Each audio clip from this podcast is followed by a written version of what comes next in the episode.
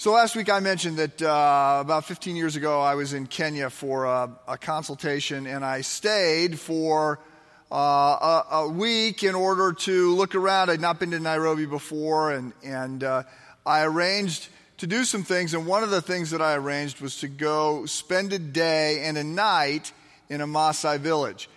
In the same way that the Babylonians had taken some young boys, in this case, Daniel, Shadrach, Meshach, and Abednego, and had brought them into a tutorial program so they would eventually be able to be intermediaries between the Babylonians and the Jews. The Kenyan government took a boy out of every village back in the 60s as the Republic of Kenya was forming. In the 60s and 70s, they would take one boy out of every village, bring him into Nairobi for education, so they could then be an intermediary between the government of Kenya and these Maasai tribes. And the man who I spent some time with had been one of those boys. So he was my age at the time. He worked as an airline mechanic. But given an opportunity, and several of us went together and sort of contracted with him to take us. It was an hour outside of Kenya, or of Nairobi, that we left the road, and then 4 hours by jeep back into the bush, during which time we saw giraffe and zebras and ostriches. I mean, we're out in the wild.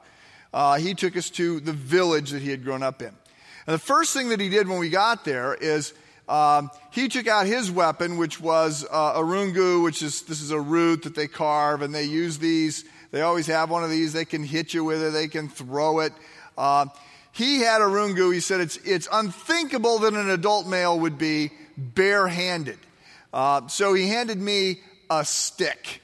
And he said, you have to hold on to this stick. You have to have this weapon at all times. And several times during the course of the day, I would forget, and I would put my stick down, and I would be reprimanded every time. You've got to have your weapon. Okay, so end of the day, finally, I am going into this little cement shack. The Maasai, again, it's all about the cows. The cows are held during the night in the center of the village. The homes, the huts that the Maasai live in are made out of straw and cow manure. And because the cows are right there, the flies are everywhere, so they always are burning a very smoky fire in these small huts to drive away the flies. I'm like, yeah, I know, I can't do that. So I am staying in this tool shed out in the middle of nowhere. There's a dirt floor, there's some cement bricks, and there's a roof on top of it. And as he takes me in there, I said, can I put my stick down now? Or do I sleep with it? And he says, no, you'll set it right here by the door. And that way, if any lions come during the night, you can run out to defend the cows. And I did exactly what you're doing. And I said, right. He goes, no, I'm serious. And I said, yeah, no, not going to happen. First of all, I was told that the lions were all in Tanzania or somewhere right now, and that I wasn't going to run into any lions, so I'm not thrilled to hear that there might be some lions prowling around. I go, secondly, if you think that in the middle of the night, in the pitch black, I'm going to run out with a stick to defend a cow, it is not going to happen. And he said it must, and we sort of got into it a little bit. He says it's a matter of honor. And I said, well, I think the honorable thing for me to tell you is don't count on me if the lions are there. He got a little mad. I offered to pay for any cows that died during my watch. Told me I was an ugly American. I said, well, it's the way we roll. So anyway, thankfully no lions came during the night. It was never really resolved, but I didn't have to go out and to defend the cows. So today we are thinking about the topic of courage. I am arguing that Daniel and his friends exhibited character that we would like to have, bravery. Now, you might think that I have disqualified myself from speaking about courage, and that's very easy for you to say because it's very unlikely that anytime today, next week, or next year you will run across a wild lion that is coming after you. The fears that we live with would be public speaking, right? So if I were to ask someone of you to come up here and finish the talk, that would be a very fearful thing for you. Or if somebody stood up and said, hey, there's a snake in here, right? Lots of people would freak out because public speaking and snakes are high on the list. Heights and trips to the dentist also make up the list of American fears. So it's not that everybody's so incredibly brave.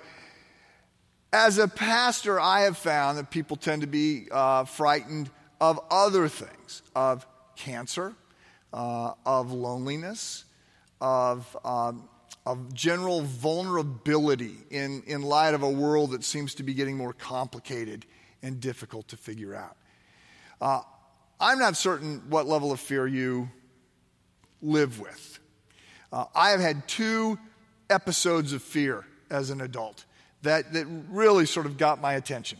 I don't have a lot of fear, but 20 years ago, I was minding my own business by myself at a building.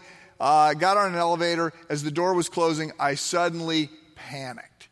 And I'd never even thought about it before, but as the door was closing, I just felt like I can't do this. So I lunged and I stuck my hand in the elevator door so that it would hit it and then open back up, and I got out. And I chose to climb the 8 flights of stairs. And then for the next couple of weeks, I was just avoiding elevators. Until finally I decided, this is crazy. I can't live this way. I have to figure out what's going on here. I called my brothers. I have brothers who are 7 years younger than I am, identical twins. Identical.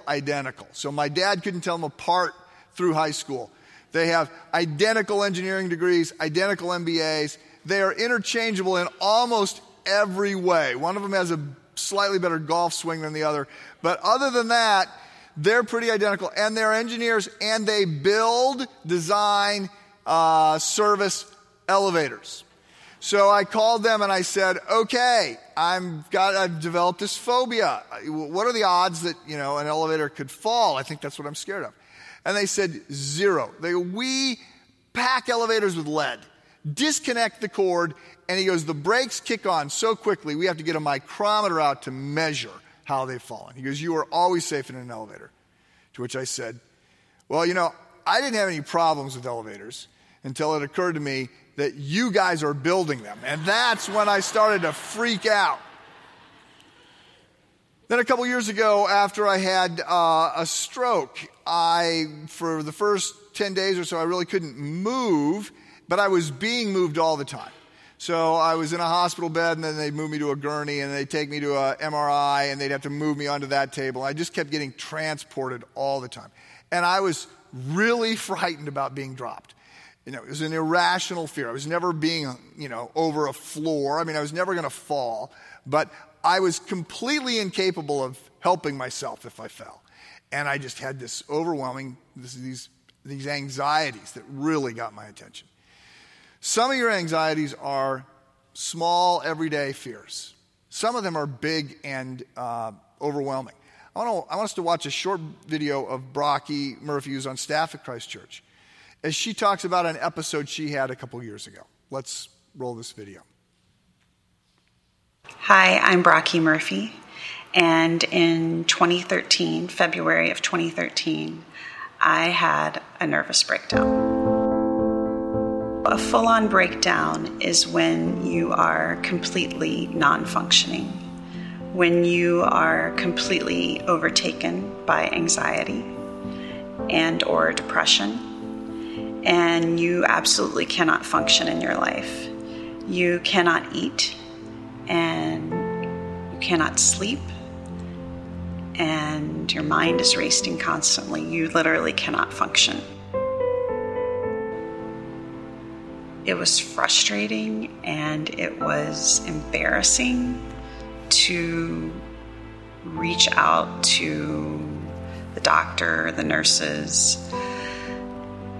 even people in my community that just either didn't respond or just changed the subject.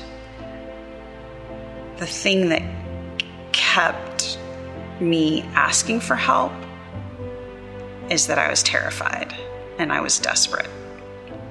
And I knew that I was going to die if I didn't keep seeking the help that I needed. So the psychiatrist that I was connected with, he described it as a perfect storm. There were emotions and feelings and issues that I hadn't been dealing with for years and years and years that I had just been stuffing down.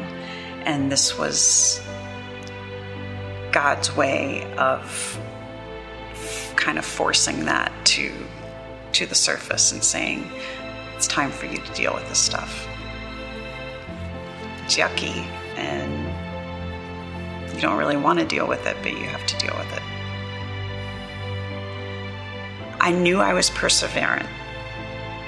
I knew that if I kept asking, eventually I would find someone or multiple someones that could help me. Well, my husband was definitely a support system.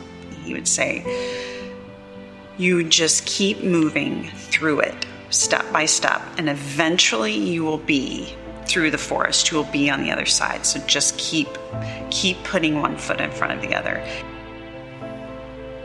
I know people kept saying to me, God has purpose, God has a plan. He's not abandoning you. And I was sitting there thinking, but it feels like he has. It took a really long time. And I don't remember when the moment was that I realized that all of that was behind me, but when I did realize it, felt really good. I guess I'm amazed that he gave me the courage to get through it. When I look back on being in that darkness, he gave me the courage. He gave me the strength to not take my life, to keep going forward.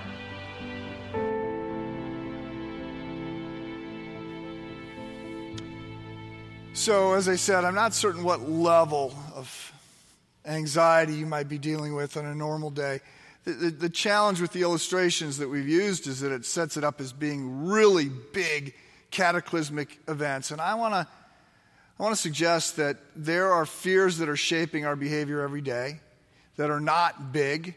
There are fears that are holding us back from doing the things that we ought to do, little decisions perhaps, or big ones. And I think fear shapes us far more profoundly than we realize. And it shapes us more than hope does. And so we need to understand this, because it clearly can hold us back. Now, biblically speaking, the word that gets used here is the word stand. In Ephesians 6, this comes out. We are to stand against evil. We also see Martin Luther will use this term in his great moment. Here I stand, so help me God, I can do no other. What we get from the Bible is that we are encouraged, and please note the word, we are encouraged to do the right thing, to be brave, to be courageous and strong, to find strength in God, to move forward and to do the right things. And so I want us to look at Daniel and his friends for some counsel and direction that way. If you have your Bible, you want to follow along, it's Daniel chapter 6. Let me say a few things as we're setting this up. First of all, I knew when I decided to preach this series that I would have this problem, and that is that it's easy to come away from a study of Daniel thinking that what we're being called to do is to be like Daniel, to dare to be a Daniel. And if we're like Daniel, and if we have great faith like Daniel, the lions will leave us alone and we can survive the fiery furnace. And it seems to be an implied promise, which I want to suggest is not there. First of all, we are not Daniel. Daniel was really, really, really exceptional. So everybody else, for the most part, with the exception of Jesus, every major character in Scripture messes up. You know, Abraham lies about his wife, and Moses loses his temper and kills somebody, and David is an adulterer and kills people, and Peter denies Jesus, is sort of impetuous throughout most of his early life. Paul has problems getting along with people.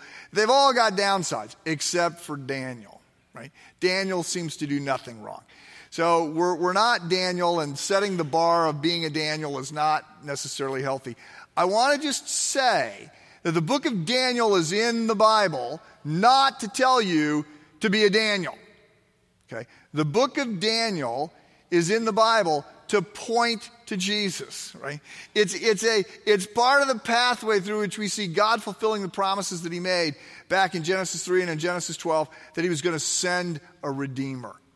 If the whole thing was about being a Daniel, right, that would just be religion, classically defined, that you can manipulate God by doing some things or not doing other things and you're going to get your way. Okay, that's not the Christian faith at all. So I just want to say Daniel is in here in large part to point to Jesus. There is a pathway in God's story, and it leads us to Jesus. That said, we can look to good examples for ways to live, and Daniel is a good example, and his friends are also good examples. And so we are looking to see how they pulled this off. Remember, they're just young kids, 12, 13 years of age, when their hometown falls. Jerusalem is overrun by the Babylonians. They are marched with everybody else as prisoners of war on a 4-month march, 500 miles back to Babylon. At some point, they get pulled out, separated, and enrolled in this elite internship in which they are going to become like the little Maasai boys. They're going to get educated so they can be conduits between these two groups of people. And this was far better than being a slave, but it wasn't great. They were prisoners. So they are indoctrinated, they are mocked, they are pushed down, they're castrated, they're given new names. They're prisoners being indoctrinated in Babylonian ways. And yet, they will remain faithful. They will grow to be men of great courage and stature and wisdom. And the question we're asking that undergirds this whole series is, if we're living in a time of transition, which I've argued in the book that we are, some good things coming, some bad things coming, but mostly it looks like faster and more and a little bit more invasive. If we're living in a time of transition, how do we navigate that in order to be people of character and conviction and courage and bravery? People who advocate for the common good. People who help. So, we're going to be reading out of Daniel 6, which is the end of Daniel's life. So the Jews fall, Jerusalem falls 586 BC. For 47 years, Daniel serves a Babylonian king, a series of them. In 539 BC, the Babylonians fall to the Persians. So a new superpower comes, overthrows the Babylonians. Daniel survives the transition. He is retained by the new Persian king, Darius, as an advisor. Daniel is an exceptional guy. Everybody wants him in their cabinet, on their team. So this is at the end of Daniel's life. We're reading Daniel chapter 6. I begin with verse 1. It pleased Darius, who is the Persian king, to appoint 120 satraps, their term for governors, to rule throughout the kingdom. It's a big kingdom. We have 50 governors. They had 120 governors. Big kingdom. With 3 administrators over them, one of whom was Daniel. The satraps were made accountable to them so that the king might not suffer loss. The king of Persia has corruption in his kingdom. He's trying to stop people stealing. Now Daniel so distinguished himself among the administrators and the satraps by his exceptional qualities that the king planned to set him over the whole kingdom. Again, Daniel is an exceptional guy. He's always getting promoted. At this, the administrators and the satraps tried to find grounds for charges against Daniel in his conduct of government affairs, but they were unable to do so. They could find no corruption in him because he was trustworthy and neither corrupt nor negligent. So all the people that Daniel's going to be promoted above, they don't like it. They want to pull him down. They go on a muckraking expedition. They're trying to find some reason to turn him in. They can't find it. Finally, verse 5, these men said, "We will never find any basis for charges against this man unless it has something to do with the law of his God." So these administrators and satraps went as a group to the king and said, "May King Darius live forever. The royal administrators, prefects, satraps, advisors, and governors have all agreed that the king should issue an edict and enforce the decree that anyone who prays to any god or human during the next 30 days, except to you, your majesty, shall be thrown into the lion's den." So kings had lions, sort of like British royalty used to have foxes to just hunt. They had lions to hunt, but also to feed people too if they got out of line.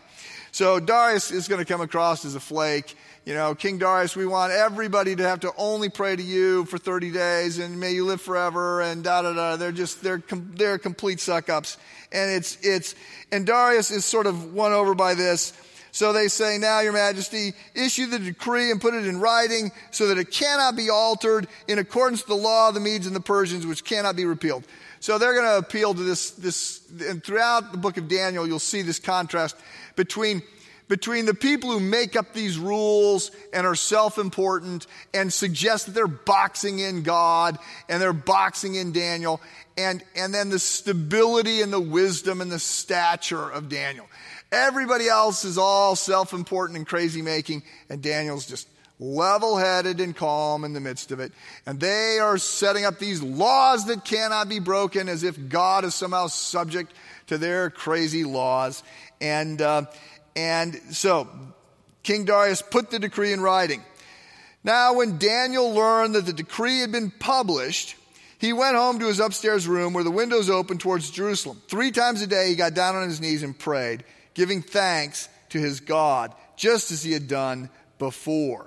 So he doesn't go out of his way to get in anybody's face, but he doesn't stop what he's been doing. He has a pattern in his life of cultivating a relationship with God. He has spiritual habits or disciplines that help him grow stronger in his relationship with God. He continues these.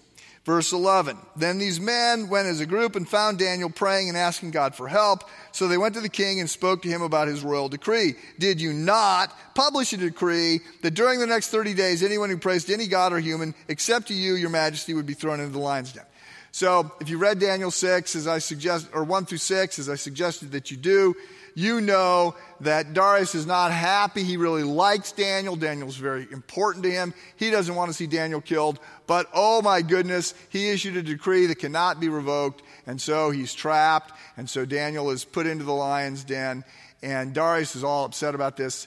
Daniel seems to be pretty calm and collected about it. And the Lord will close the mouths of the lion. Daniel survives the night. The next day, Darius comes. He's all anxious. You know, "Daniel, did your God preserve you?" And Daniel says, "Yes, he did." And so they lift him out of the lion's den. And then Darius has all the people that sort of tricked him thrown into the lion's den. They're all killed. And this passage is a big one. It's sort of used, preached frequently for messages about bravery. And if you were in Sunday school as a little kid, undoubtedly you colored in a picture of Daniel and the lions, and it's just everybody goes here. Early church also referenced this passage, seeing Daniel in sort of a prototypical example of Jesus. Daniel goes down into the lion's den but emerges, and Jesus goes into the grave but emerges. So a lot has been written about this passage. I want us to use it to think a little bit more clearly about what Daniel and his friends did in order to cultivate courage and bravery. So let me just start by saying there are a number of things that we know about courage that we didn't necessarily learn from Daniel, right? There's just sort of some 101 principles about fear and courage. You can read these in any magazine that you run across if somebody's writing an article about courage or fear. First of all, there's a difference between being fearless and being courageous. Okay, so fearless means you don't actually experience the anxiety. Most people who describe themselves being courageous say they would have far preferred to hide under the bed than respond the way they did. Right? So it wasn't that they didn't feel fear, but they moved into it. Secondly, it's worth noting that some fears are appropriate. Like being nervous around the edge of a cliff is a good thing. But being scared of elevators is perhaps not a good thing.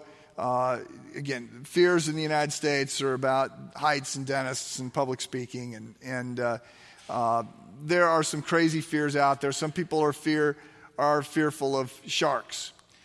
So if you live in the Midwest, really unlikely that you're going to have any problems with sharks. Most of us, the most dangerous thing we face on any given day is probably a French fry that we shouldn't eat, and it's actually, we're more likely to die of the French fry than a shark. You are about 1,000 times more likely to die because a TV falls off the wall and lands on you than you are that you die of a shark. So, there are appropriate fears, and there are some inappropriate fears. There are other things that we learn. There are different ways to try and deal with anxiety and fears. You can avoid it by taking the stairs and not the elevator. You can seek medication to lower anxiety. There are support groups. There's virtual reality ways that you can sort of acclimate to whatever your fears are. So there's a whole bunch of things that you just know about fear and courage. The Bible comes along and gives us another set of data points. So it's worth noting that Jesus will say, his most common greeting, by the way, is fear not. That's the way he greets his friends, suggesting that there's a lot of fear out there and that we should not be fearful. Jesus will come along and say something very similar to what we find in the book of Proverbs. The refrain in Proverbs is, the fear of the Lord is the beginning of wisdom. Right. Jesus will say in Matthew 10, do not fear him who is able to destroy your body and unable to destroy your soul. Instead, fear him who is able to destroy both body and soul. In other words, fear God. Now, we don't like that today. So most people have said, well, the idea of fearing God really just means respecting God. And there's an aspect of that that I think is true. But I don't think that goes quite far enough. There's not enough of an edge on that. So there is a sense in which we are to be amazed, awestruck, have our breath taken away by our understanding of how big and awesome and powerful God is. So there are some things we can learn about fear and courage in the Bible generically. There is then some specific takeaways that we get out of Daniel. And I want to suggest that there are two that you need to hold on to today. The first one is, Daniel had the right perspective. Daniel is fearless. Daniel is courageous. Daniel does the right thing on a consistent basis because he has a right view of God. He has a big view of God. And this will change everything. Now, I have suggested, and this is a dangerous word to use, so let me say I'm not talking about a second experience like in a Pentecostal sense in which we're filled with the Holy Spirit. I believe Ephesians 1 tells us when we come to faith in Christ, we're sealed with the Holy Spirit. I'm not saying that, but I would go so far as to say there's almost a second conversion that happens in your life. When you finally understand that God is God and you're not. So there's a time of coming to faith where you, my experience anyway, look to God, realize I'm in trouble, realize I need help, I need to be forgiven, I want eternal life, right? And I reach out to God to help me. Then there's another experience in which you say, oh my goodness, God doesn't exist just to help me, right? God is God and I'm not. And God doesn't exist for my benefit. I exist for his pleasure. And there's something so much bigger than me that is going on out there. And I need to change how I see who I am in light of what's going on and what God is going to do. It is a massive sort of mind shift. It's a paradigm shift to realize that and to realize how big God is, how majestic and holy and powerful and awesome God is. Our highest views of God, our highest thoughts of God are pathetically insufficient and small. If you get emails from me, you will get an email this week in which I'm sending a 6-minute video produced by some scientists that I found to be almost devotional in nature. So David says, the heavens declare the glory of the Lord, right? The skies, the cosmos reflects who God is. This is a video that just talks about the size of the universe, right? And I occasionally I printed out a picture of the Milky Way galaxy that I've got in my office. I look at it occasionally to remind myself, okay, the God I worship is more awesome than this that he created. This is hundreds of billions of light years big, and he created. He spoke it into existence. My problems are not too big for him, right? I mean, it's just, my problems are small given who God is. And I'm not going to get pulled into the crazy talk and the panic that is going on around me by people who are making self-important laws. when God is above all of that. God is God. We need the perspective. Daniel had a perspective of God, and with that view of who God is comes an understanding of eternity. And eternity changes everything. Right? If we're going to live forever, then we don't fear death. Don't fear him who's able to destroy your body but can't destroy your soul. Fear him who's able to destroy your body and soul. Eternity changes everything. And we need to cultivate an eternal perspective. My dad got that late in life. And it was such a gift to the rest of the family. When we get the call, you know, he's got cancer, probably has 4 to 6 weeks to live.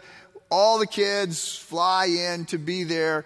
And the first thing he says to us is, look, there is no bad ending for me. Please understand that. There is no bad ending. If I die, and I will, likely of this, likely soon. If I die, I go to heaven. I'm with God. That's a win. If I live, then I'm with people I love and I'm doing things that I enjoy. Either one is a win for me. There's no bad ending. I want you to understand that. And you can have that sense of peace. And it's a game changer. All right? It's a game changer to have that sense of peace. You can't really do anything to me that is going to matter in light of eternity. My eternity is secure with God.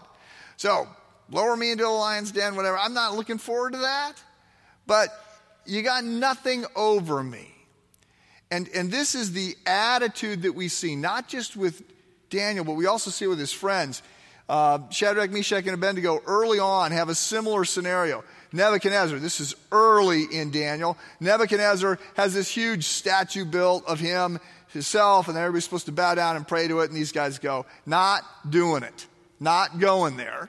And so Nebuchadnezzar blows his top, and he says, okay, well then you're going to get thrown into this fiery furnace. And they go, okay, whatever. Shadrach, this is chapter 3, verse 16. Shadrach, Meshach, and Abednego replied to him, King Nebuchadnezzar, we do not need to defend ourselves before you in this matter.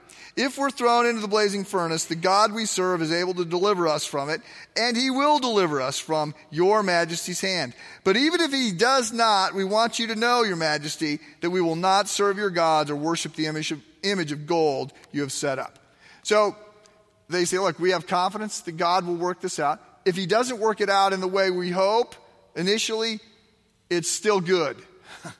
And we're not going down your path. We're not going to follow the crazy rules that you're setting up.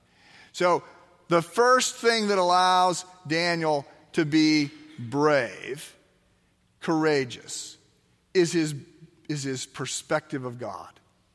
The second thing that we need to see in Daniel's life is that he cultivated this. Right, so we see that there is he has a series of spiritual devotional habits in which he is turning to Scripture and praying every day and nurturing that relationship with God. I would submit to you, that's the genius of Daniel.